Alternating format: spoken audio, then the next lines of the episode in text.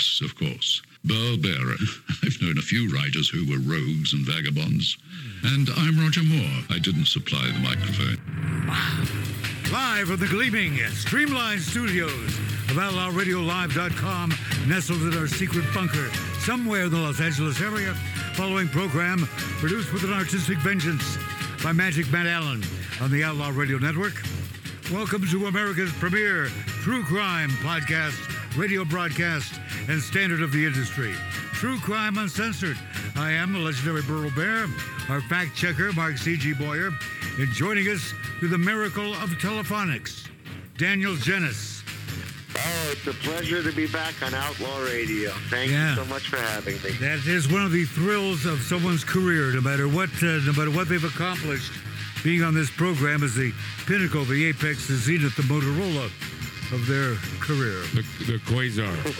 Quasar, yeah. Does that make me a true criminal? Yes, you are a true criminal. In fact, you have the prison time to prove it. The prison time I do, 10 years, 3 months, 27 days. You can count it in books. 1,046 books read. It's a good thing you weren't illiterate. Yes, I, you know, I did meet illiterate people in prison, and when they were sent to the box, they would go nuts. Yeah, they had nothing to do. Earl, they would find something to do. They'd hit their head on the wall. They'd play with their poop, and uh, they weren't even. They couldn't have food because they didn't. The, the authorities didn't want them. Didn't want to fuel their digestive system for the crazies Yeah? because if you gave them food to eat, they'd have poop to play with, and then they would cover their window with poop, or they would throw the poop at, at, at people, or whether it's the cops, or Well, everybody needs a hobby. Yes, everyone needs a hobby, uh, but uh, the, the way they would avoid uh, them pooping is by giving them something called the loaf. Have you ever heard of it? The loaf, is that like a constipatory uh, item? Well, no. It just it, it's nutritional. It has two thousand calories in it, which mostly comes from cabbage and baked beans. Boy. And yes, it's cold, flavorless, and uh, you don't you barely poop anything from it. So, Doesn't this amount to cruel and unusual punishment? well, no, because because they figured these people they have people in the box who are already maxed out in every possible way. What do you mean by That by means- maxed out? Well, they they their box time exceeds their prison time. You can't give them any more box time. So they're just in there forever. They're in there forever. If they have a lifelong bid, that's that means they're in the box till they die, or they're in the box until they're released from the box. So that means that they, you can't do anything more to them. You, you you run out of punishments for them, but they still find ways to misbehave, whether it's fighting with their bunkie, or then they take away a bunkie. Now they're by themselves. Now they can throw the food, or they can they can keep the trays, or they can do horrible things with the poop. So the final step is feeding them the loaf. Now here's here's the interesting part, uh, Burrow. As if that's What the, about- the other part wasn't. Go ahead, yeah. What about if they're kosher? You have to give them a kosher loaf. That's the yes. So there was a loophole in the beginning when guys would get put on the loaf, they would convert to Judaism and demand that they need kosher food, and they couldn't be given the loaf. But then they got uh, the rab. I, I was in the facility where the kosher loaves were baked, and the rabbi for whom I was the clerk was the one who officiated over the cooking of the kosher loaf. Yeah. And I would tell him, I would say, Rabbi, isn't this your opportunity to do something good? You should refuse to do this. And that way, uh, the Jews who are stuck in the box won't be subjected to this horrible food. And uh, the rabbi said he valued his uh, state paycheck more than these supposed principles of mine. um, so, uh, What a so rabbi. had- Boy, there's a, an example for you. his name was Rabbi Frank. He was actually a pretty good guy, but in the end, something wrong happened. He had a congregation in Ellenville, and uh, it, unfortunately, he lost his synagogue because of financial mis- misappropriations. Ah. So, Go ahead. yes. He's the, the anti-Semitism so- poster child. Yeah, but listen. So he he would uh, oversee the baking of the kosher loaf, which meant we had a whole bunch of it around, and we used to toast it and then cover it in butter and eat it ourselves. And I'll tell you, if you if, it's crispy and buttery, it's really not that bad. I mean, if it's you know if it's a cold horrible lump, it's the only food you get all day, then it's pretty bad. But heated up and with eaten with butter, it's it's not so so awful. It's not so kosher then, is it? Why? No, it's not. It's not fleishig. It's not. It's not meat. You can add butter to it. Yeah. It's actually par. It's parev because the protein in it comes from beans. Lovely, lovely. What an inspiring story of our prison system. Well, there's going to be a lot more stories uh, in, in in the book I got coming out. I finally have a little progress. This has been a God four years now in, in Yeah. the process of getting getting this book out. So, it, uh, at the end of uh, December, I finally heard the news that Penguin has hired a sensitivity reader for my manuscript. Now, what is that, like a This is- psychic? Yes, we got to talk about this. It's not a psychic; it's a sensor. Uh, sensitivity readers are a new phenomenon in publishing. They've only been around for you know maybe three, four years maximum. These are people who read the book and give a report of how offensive it is. Oh, So, a, so a lot. Yes, it's it's in order to for, to uh, you know his, for to stop hystericals, mostly on the uh, liberal side of things, from getting offended. I, I never understood the purpose of it because I figured if you find a book offensive, you could simply uh, not read it. yes, that's usually the method used. Right, but instead they spend a couple thousand dollars on hiring somebody who gets professionally offended. So they have a little. Well, you got to wonder what are the credentials of the people who are being offended. I'm, a, I I'm mean- easily offended. Hire me. Well, if, if the book is about, uh, let's say, you know, L.A. Jew uh, tri- true crime authors, Yeah. maybe they would hire you. Yeah. to see if, if, if the book is offensive to LA Jew Jewish true crime authors. Yeah. You know? But in my case, I was afraid since my book touches on all kinds of issues of demographics, but, you know, because it's divided into 20 chapters, and each chapter is kind of devoted to a, a subgroup of prisoners. So, You- are you you going to offend any of these subgroups? Is that the concern? Right. So, you know, there's a chapter called Black is Beautiful.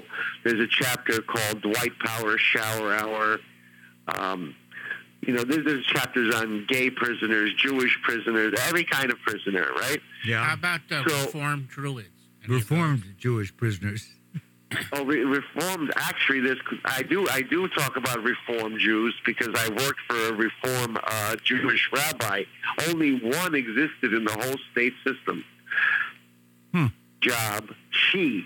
She Gee. got her job through uh, through the courts because they don't hire reform rabbis.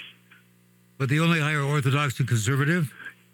Yes, Orthodox because Orthodox can minister to reform, but reform cannot do anything for Orthodox Jews. Yeah, that's true. But Rabbi That's the real truth. and she she argued that there's not one female rabbi working in the system, so uh, they need to hire one, and it's her. My temple She's a very kind woman. uh, She was a great rabbis. person. I bet, uh, so the, obviously, they also have no Reconstructionist rabbis either. Well, I don't know what those are even. worker. Yeah. oh, but anyway, Burrow. Yes. So the person from to be my sensitivity reader, they won't tell me who it is. I can't know the name. I can't know the sex of the person. I can't know how much sex they have. With who? None of that. I, with whom? Yes, I can't know any of these things. I was told that this is a person who's an expert on incarceration and crime. So, in any case, I was terrified because I know that uh, I've been told that, that the book will be very offensive to people because, you know, I'm, I mostly say that people who are in prison did crimes. And, uh, you know, I, I don't make any excuses for myself. I, I only uh, apologize, you know. I always say that I, I deserve to be in prison, and so did a lot of the uh, other people who were there. And that's not a very popular viewpoint, you know. It's much more popular these days to assert that people are in prison for reasons other than, I don't know, murder. So- Mur- murder is a pretty severe offense. You instead you hear that people are in prison because of uh, America's systemic issues. Yeah, well, it has. I have read honestly that up to sixty percent of people currently in prison actually committed the crime. Oh, bro, That's right. bro! Everyone in prison committed the crime. if they didn't commit that crime, they committed so many other Yeah. crimes. You must be guilty of something. hold on, hold on a second. Hold on. Mark Boyer has a question. Why don't we, what happened to you? How did you end up doing your 10 years? a lot of the listeners or people who are my readers, they are very, very w- well familiar with this story. But it never hurts to uh, tell it again, especially to give some context, as you said. So when I was 25 years old, uh, I had been on uh, heroin for about two years. Uh, right after college, I became a junkie. You know, it was a great career move. Yeah. Um, so it took me two years to really fuck, uh, to really mess up my life, and uh, my credit cards ran out, and I still had a hundred dollar a day habit. Uh, pretty much the only smart thing I did in that period of my life was to uh, find a wonderful woman and marry the poor victim. Um, Yes, I, I know that poor victim well. she was, she was my first victim, and she's she's with me still. My my, my, victim. Uh, She's either very right loyal now. or very gullible. I haven't decided which. very loyal or very gullible. Thank God she's very intelligent and very beautiful. She is and indeed. I love her. But, so I was completely desperate at the age of 25. It was in the summer of 2003, and I had this crushing heroin habit and no money. I mean, I wasn't, you know, my parents didn't want me at their house. They weren't, you know, supportive. Uh, my I had just gotten married, but I had already uh, sp- spent a little bit of money that we had. So what did I do? I went out. I, I took my camping uh, knife, which I used to once use as a Boy Scout, and I flashed it at people and said, "This is this is a robbery." And uh, I did this many times, and uh, many times I got told to get out of here. And it worked. I, I was a very unsuccessful robber, but five times I did manage to uh, get some some money from people. They must have been gullible too, because I wasn't a very convincing mugger. However, three months after doing so i did this a, a couple of times in one week in august of 2003 and uh, i had a bit of an epiphany where i realized that i was taking enormous risks for nothing you know? And uh, i checked myself into detox. I threw away my, my boy scout knife and um, i thought i thought i was okay. I got away with it. But in november of 2003 I got I got uh, arrested. I, I was noticed on the street by by somebody whom I had robbed, and they they waited outside Barnes and Noble. Uh, I was in Barnes and Noble because I had relapsed, and I went there to uh, steal a book and and and uh, shoot some dope. So I walked out of Barnes and Noble, and uh, a bunch of cops jumped on me and said, "Get on the floor, motherfucker!" And uh, they arrested me, and that was my last day of freedom for ten years and three months. How, uh, well, how Yeah. thrilled were you with this turn of events? Oh my God! But you know something? Something had to give because um, I, I was sli- I, I I wasn't doing all that great as a clean and sober person. Uh, I was still very young. I hadn't. I just wasn't ma- mature enough. I, I'm sure that if they, I had not gotten caught, then I would have escalated in my addiction. And uh, maybe I would have OD'd. I certainly would not be married today because she she wouldn't have, uh, you know, she didn't even un- under, understand what was going on for a long time. So, you know, prison definitely changed my my plans, my my career plans, and put a complete, uh, you know, turn in my life. But after surviving the ten years with no scar on my face and no irreparable uh, psychological trauma. Uh, nothing bad happened to me in the shower. Uh, I'm uh, I'm a better person today. I mean, I'm I'm a hell of a lot stronger and tougher. And uh, I also have a career as a writer. In a way, prison took everything away from me, but I took everything I could back. Do you think the sentence was excessive? Honestly, I know it was. It was excessive. An attorney ex- explained it to me. I saw people who had done much worse things than me uh, because my crime was totally not violent. I never, I never touched anybody, but I, I, I scared people. You know, I saw people who had, you know, carved up someone's face get five years, and I, I and I had, you know, I had a, a little record for for uh, drugs. I had a drug record, so I had no violent crimes. So when they when they made it, my sentence was twelve flat, and um, my lawyer explained to me. And She said, uh, "Did you ever read Bonfire of the Vanity?" Now that's uh, you know he recently died. That's that's the great um, Bonfire of the Vanities, Burrow. Who wrote it? Uh, Wears a White Uh, I saw the movie and I read the book about the making of the movie. Tom, Tom Oh, what's it? Anyway, Well, Bo- Bonfire of the Vanities, they have a concept in it called the Great White Defendant. It's it's when a DA who spends his entire career putting away, you know, black and brown kids for, you know, stupid crimes that were avoidable, Right. finally gets a guilty white defendant. So it's Tom Wolfe's book. thank Tom you, thank wrote you. Bonfire Yes, Vanities. thank you. So, so the gray white defendant is is uh, what every DA dreams about. A defendant who should have known better because he's educated. He's, he's he has a family.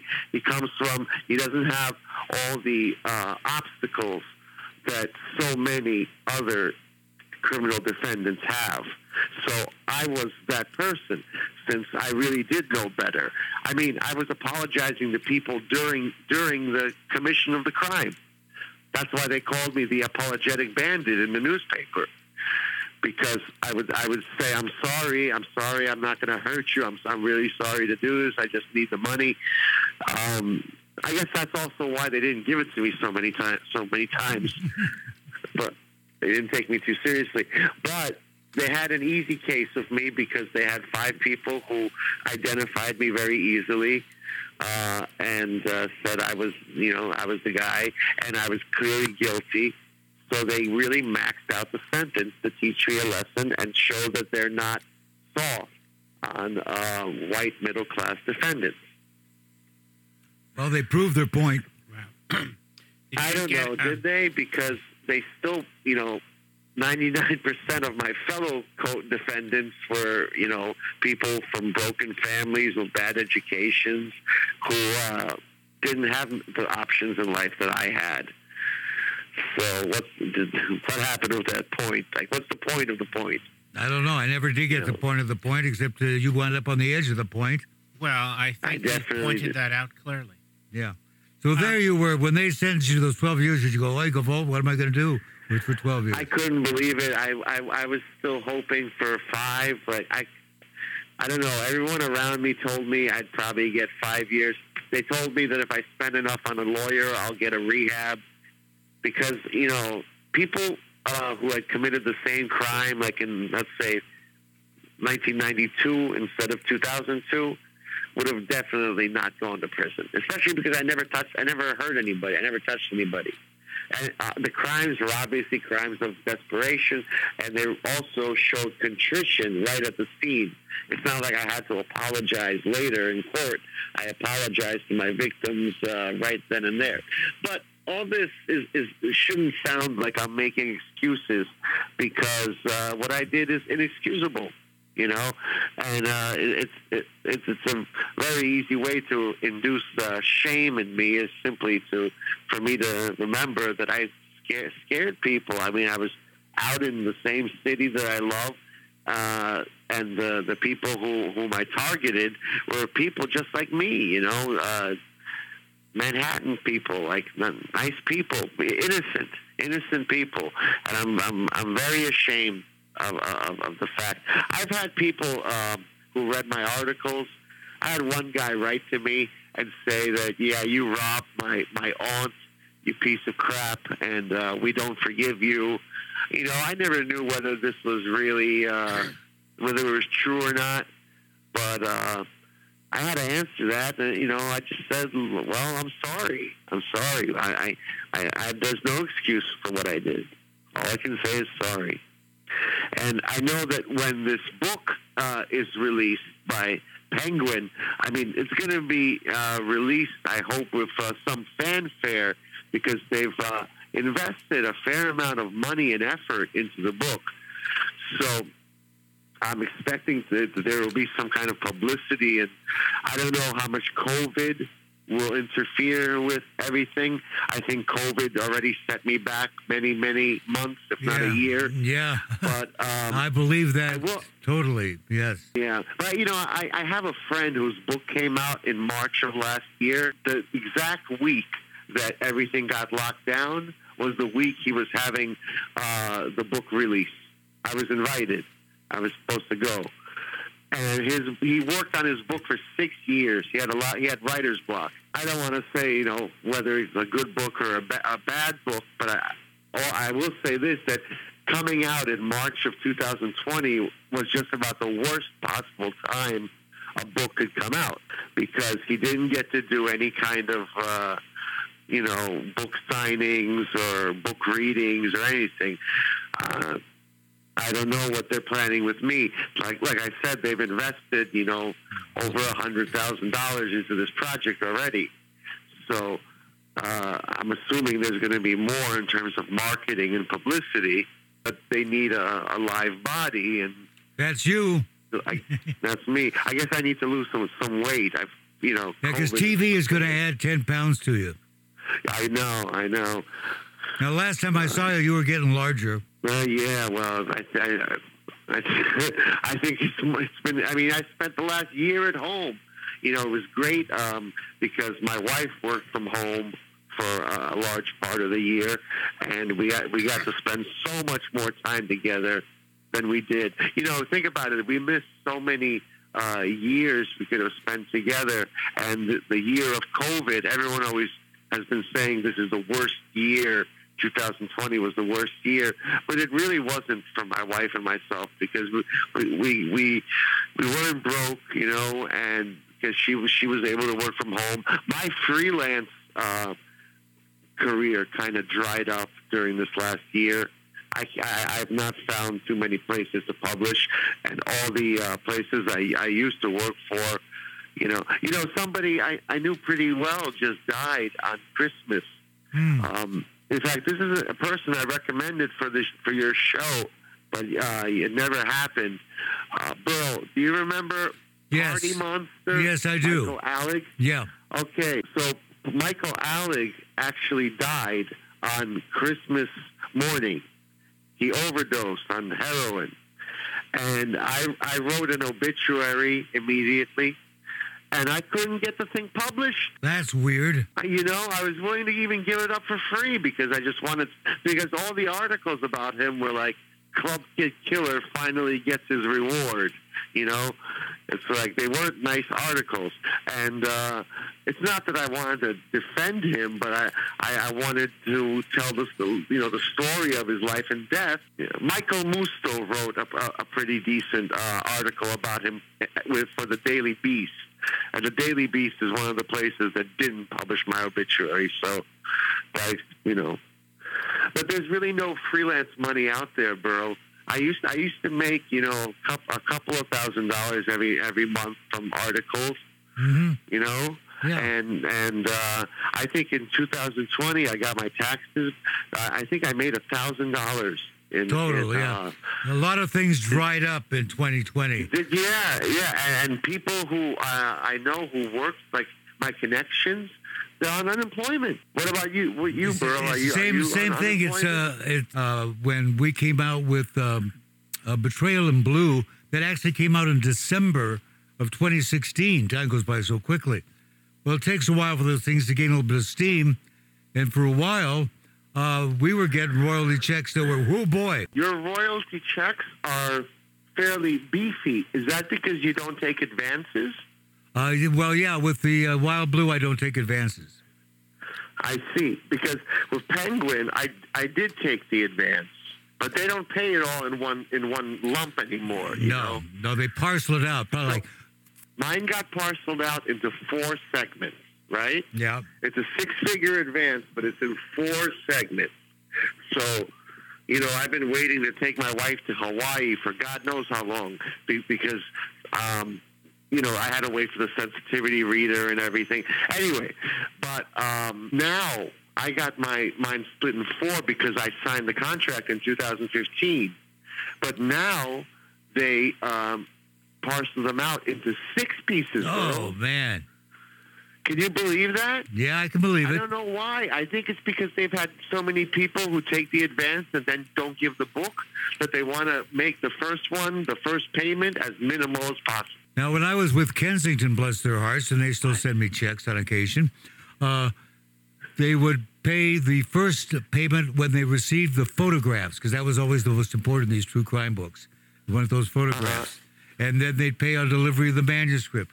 And then they'd pay on revision of the manuscript. And then they'd pay on publishing or whatever, whatever the structure was. You didn't get it all in one swell swoop. Uh, Does that change when you're uh, uh, when you're Stephen King? Yeah. Don't you think Stephen King probably gets his whole advance right right away? And Pro- I'd have to ask him, but uh. I wouldn't be surprised. Well, as you know, it's like it's, uh, you know, uh, was it 20% of the authors get 80% of the promotional budget? You know, whatever it is they're paying, if they're paying big bucks like they are you with this book, uh, you better believe that the promotional budget is going to be equal to the money they've spent so far just preparing it because that's how they're going to make their money back.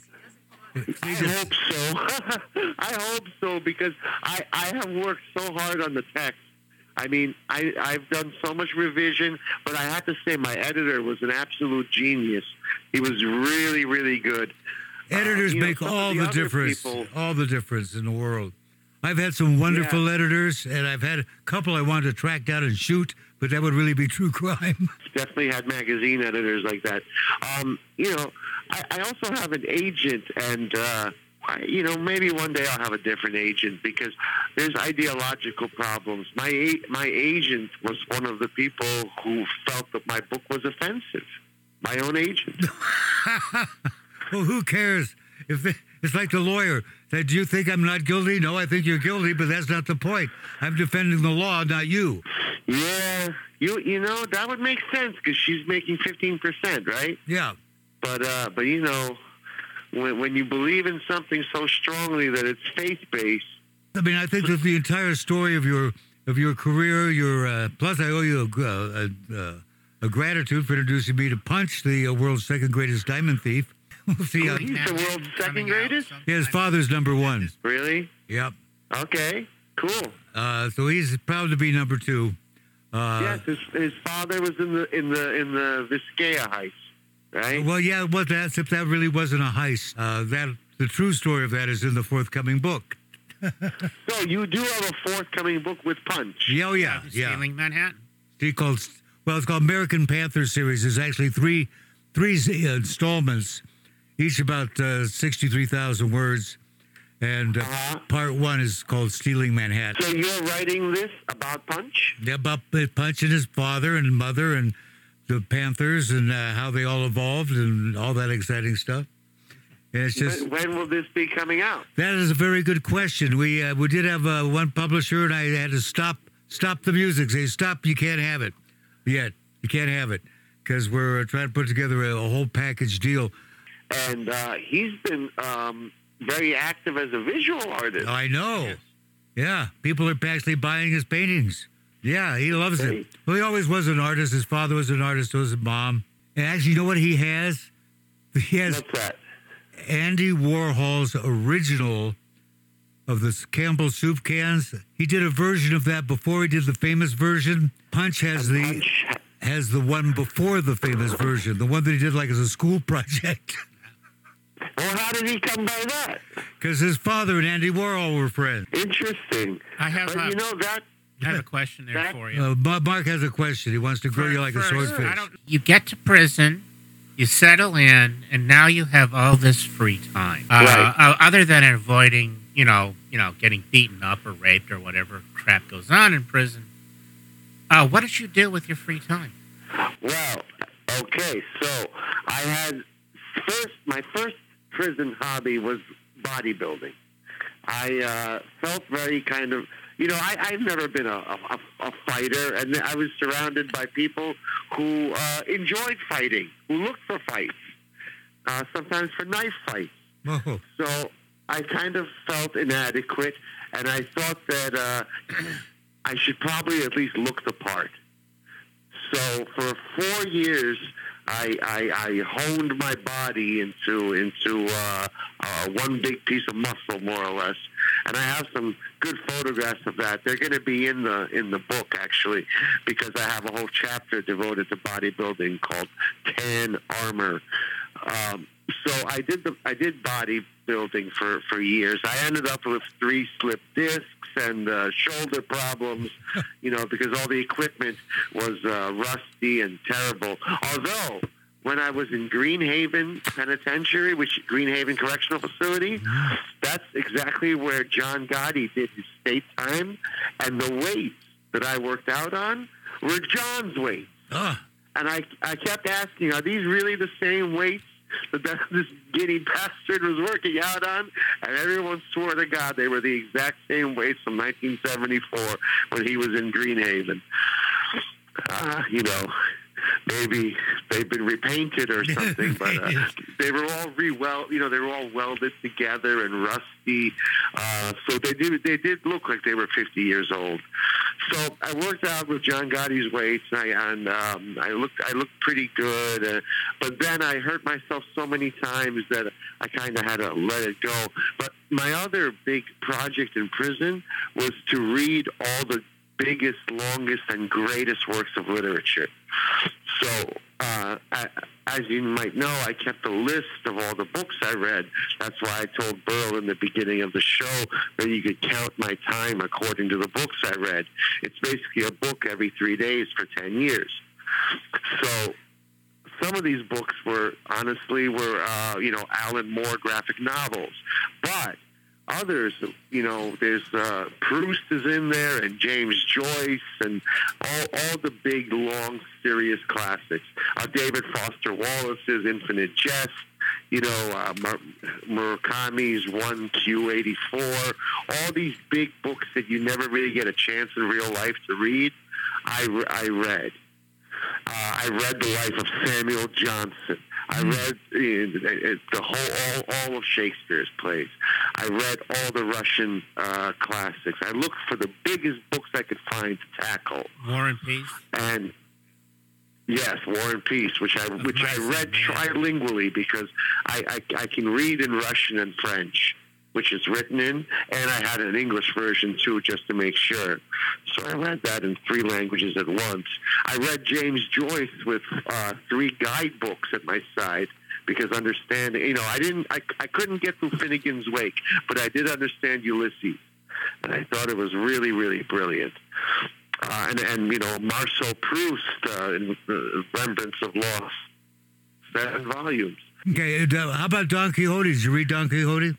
I certainly did read Cervantes. Yes, Don Quixote. I read, and and I felt like I was sometimes fighting my own windmills I bet you did. uh, some of the obstacles in prison were actually not not uh, obstacles of malice or or they were just you know fighting this horrible ignorance and stupidity. You know, pe- pe- people around me who were angry and frustrated and. Uh, you know, really, they were often mad at themselves, but they didn't know that, so they took it out on everybody around them. right. You That's know, very Prison common. is not a place of happy people. I mean, I can't. I'm not going to tell you that I was so happy, but I made the best of it. You know, I always just I. I told myself that I put myself here. I have to get out of here. So you're one of the few people to go to a penitentiary and actually be penitent. That's true, and it's actually kind of strange because everybody in prison will initially tell you that they didn't do the crime that they're in for, and then tell you how how, how tough of a crime it was. Mm. They brag in both So- directions. Yes, they brag in both defense. They're, they're, they're innocent, but it was a really tough, you know. It, was, gangster it wasn't easy doing that crime I didn't do. Yes, and nobody in prison ever smoked crack. They didn't. Thing. Well, they should have. Everybody was crack dealers. A lot of crack dealers don't smoke it, though. That's the problem. Yeah, who are you? Aside from me, who are your favorite authors? Okay, well, why don't we uh, tighten that up a little by asking me in which genre? Because In which genre I- are your favorite authors? I, really love, I, I love Benvenuto Cellini wrote a wonderful book about himself. Uh, St. Augustine's Confessions are, are, are Jack, Jack Black, the, the, the, the, the criminal. Well, I, what I liked best about that book was the introduction by William Burroughs. I, I had quite a, a, a thing for William Burroughs in my youth, and I ended up buying the Jack Black memoir because William it was published with William Burroughs' um, uh, introduction and I think notes too, because Burroughs had uh, he had read Jack Black's the book kids I'm talking about did Naked Lunch and Junkie. Yeah. Ah, Different. Di- I can prove. I, different- I can prove I'm a writer. I shot my wife. I was big into William Burroughs, so my wife read up on William Burroughs, and when she got to that part, she was uh, quite quite concerned with what. I yeah. had What in if you want to be a role model? were, were you able to get Yeah. through Naked Lunch? Yeah, I got. Listen, I read Naked Lunch twice. I read Naked Lunch when I was young, and I was reading it for the uh, scary, crazy parts about about uh, death and drugs and all, all, all the shock, shocking stuff in it. And that's what I got out of it the first time. But the second time I read Naked Lunch, I was over 30, and I was getting all the references a lot more because, first of all, I knew the whole beatnik scene inside and out and uh, I knew what he was talking about when he was referencing his friends. But I also got the literary references, like you know he talks about Rimbaud and things like that. Before I hadn't, you know, I just simply wasn't well read enough to catch it all. And that's when I realized that Naked Lunch is very, very funny. It's a very funny book. If you watch the um, movie by Cronenberg, uh, which Right. you know I like Cronenberg very much, but Cronenberg didn't quite convey the humor of Naked Lunch. Well, he's not a. Well, it's the same thing with Marquis de Sade. You read Marquis de Sade is very funny. Okay, so I read The Thousand and One Nights of Sodom and Gomorrah Yeah. by Mar- Marquis de Sade, and that was so goddamn repetitive Drove you nuts, You didn't it? because there's only so many ways you can sodomize somebody. That's right. Up above and down below. Take your pick. Ah, yes. Oh, this What's that? Fagia. Okay, um, you What's also There's the, the other the other stuff. But what, what with the female names by Marquis de Sade? Uh, what's her Julian? What's her name? Justine. Yes, and Justine. those are hysterically funny.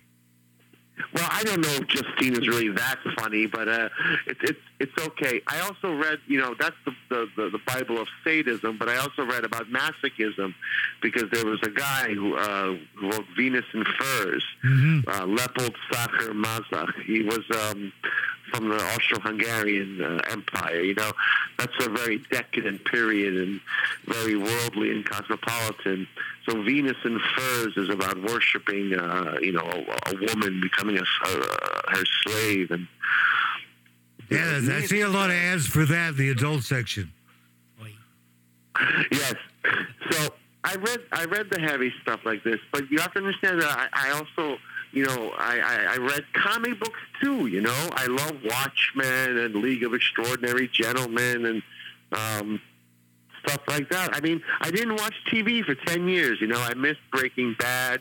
And, I- and I Oh, and I had to see all the Sopranos after, you know. I, I just didn't get to see all that. I had to watch the whole Office, nine years worth when I, after I got out. Uh, Thirty Rock, you know, there was a lot of good TV that that, that I, I missed. Uh, but now, lately, uh, TV has gotten worse again because TV was really good about ten years ago, and now, like every season on Netflix when they pick something up, the first season will be good, and then it seems like they just destroy the shows, almost as if on purpose. They they destroy them by by adding in all kinds of you know.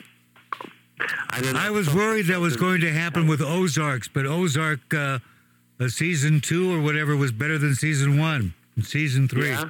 yeah, Ozark just got better. I was really happy you know, about that. With with the, the medium of uh, film, I would really love for a film option to to happen with uh, with my work, and it's it's certainly not impossible. It is a nonfiction memoir, but um, there's no reason for it not to be filmed. And about five years ago, I actually got a, a, a, a fan letter from, from Daniel Radcliffe. You know Harry Potter? Yeah, and he was interested in in my story. He had this idea that he could uh, play, you know, play play a version of me where he would beef up and put on do the bodybuilding in prison and become muscular. He was at that time. I think he was really trying to get away from From the Harry, Harry Potter, Potter, yeah. character Right. Because he was doing all these crazy movies. That's when he did Swiss Army Man, and he did the other movie when he uh, kissed uh, a man. He, he played uh, Allen Ginsberg, Oh, yeah. and you know he was making out with some another guy. Oh, and he killed a horse on stage. I- Oh, they He's an That's not polite. he contacted me, and, and uh, I was really excited about this. I was supposed to go meet him, and um, you know, in the end, he went to London, and it didn't it didn't work out for me. But who who knows? You know. I don't care if they make me a cartoon mouse. Just write the damn check. They want to do a movie version, and they want to make you uh, a woman who's a lesbian with one leg, and you're only going to the city jail for three weeks, take the money. and black. And black, take the money. And Yes. don't say a I'll word. I'll, I'll definitely take the money, but I do have plans for uh, a follow up, uh, which I, I can't get into here. But I, I, you know, I need the book to come out already. I mean, it was it was finished, you know, in 2017. So let's, you know, there's no reason for this not to move forward. Uh, COVID really. I don't know. Is COVID going to end, guys? I mean, Yeah, well, go it keeps mutating. Much California? keeps mutating, much like my career. Well, if you're a conservative, the answer is no, because the, the the feeling is that there will never be an end, so the Democrats can stay in control and rule the house. Well, uh, In real life, however, there's always going to be something. No, no, no. I think that he, he, he got it on the nose. Uh, COVID does give Democratic power. I mean, I'm not going to uh, turn away the $1,400 check. But, uh, you know, I had a friend over last night who has never gotten any of the stimulus checks because he makes so much money. I got eighty six dollars last time. Uh, You got eighty-six dollars. eighty six bucks. Why 80, $86? That was Well, my my- portion. I'm glad he's making important. money. We should all be making money. yeah, well, that way it's easier. I just buy listened to a thing on the internet that I got in an email that if I listen to this and, and I only do 15 minutes a day of sending out links on the internet, I could make 100 to 400 dollars a day just sending out Oh, links. Burl, don't don't go for that, Burl. That's like when they used to trick people. They say you can work from home if you Right. You, you fill envelopes and Yeah, mail them out. yeah, lick and then they want envelopes. you- Lick empty you- you envelopes. turn- and then it turns out there's always LSD on the envelope. I should be so lucky. You would enjoy it. You I, know, I let me tell you would. Damn In right. It's been years. I haven't seen a paisley Bro. wall in a long time. So, I how hear did you. uh, Solzhenitsyn uh, affect you? How does What's Solzhenitsyn that? affect? How does You, know, Solzhenitsyn you, affect you you? read some material. Oh wow, Solzhenitsyn! I read all of Solzhenitsyn because first I read Day in the Life of Ivan Denisovich, but then I read the entire three-volume Gulag Archipelago, and then I read uh, the Red Circle, which is three novels. So I, I, me and Solzhenitsyn go way back. Uh, and reading Solzhenitsyn while being in prison is amazing because I had a, really weird experience.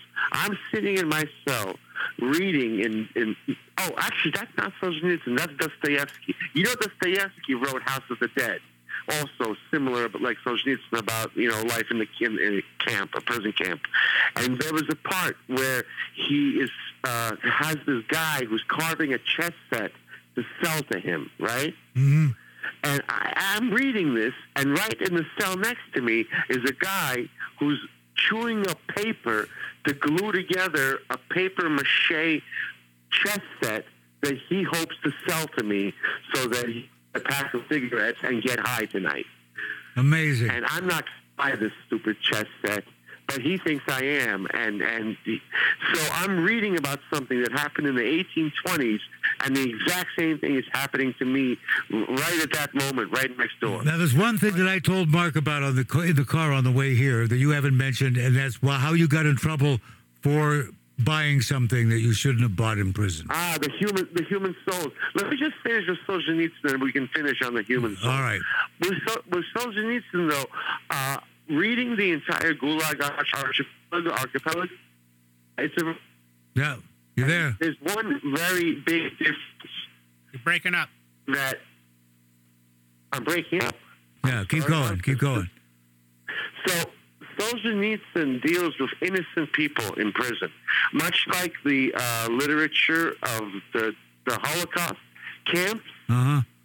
The Gulag literature deals with innocent people in prison, and it, it makes a, a big difference because they had it much harder than, than I did. I I knew why I was in prison. I felt that I deserved to be in prison, and I felt like prison gave me a chance to absolve myself of my crimes. The people who are tortured and murdered in the Gulag, or who, you know, I read Primo Levi's The Drowned and the Saved and Wiesel's Night. I read the Holocaust books and I read the Gulag books because there's a lot of Rush, other Russian Gulag books. There's a guy Shalamov and there's others. Um, those people were innocent and had to suffer, and they suffered much worse than I did. I mean, I, I, I had food, and I, I was only called. Most of my time, I wasn't. While these people, you know, would actually die of, of hypothermia or starve. You know, Mhm. they were starving. They were instances. Okay, we're, instances of- we've, we've run out of time. oh well. But we will say that you got in trouble for buying people's souls in prison. Yes, because I guess I'm just such a soul brother. You know. yeah, I guess you are. Daniel Genis, when his book comes out, buy it and read it a thousand times. Thank you. And buy it a thousand times. Thank you, Daniel. Hey, what's next? Magic Man Allen of the Deepest of Decadence, live at the Light of Loud. Saturday night and I'm just hanging out, looking for a place to party. I jumped into my ride and I hit the road, 'cause there's only one place to go. Down to the nightclub. Ooh, women you ride, ready and to the nightclub. We go bumpty, bump, bump city.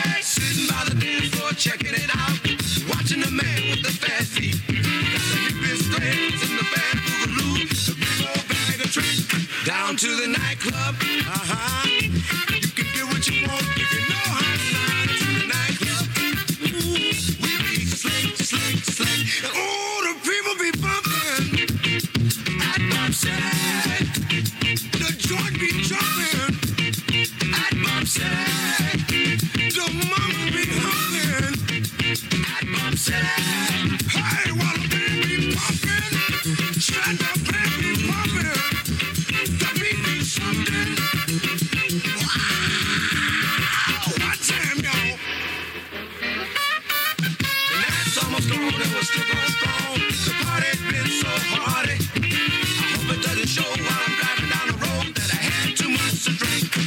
to the nightclub. Well,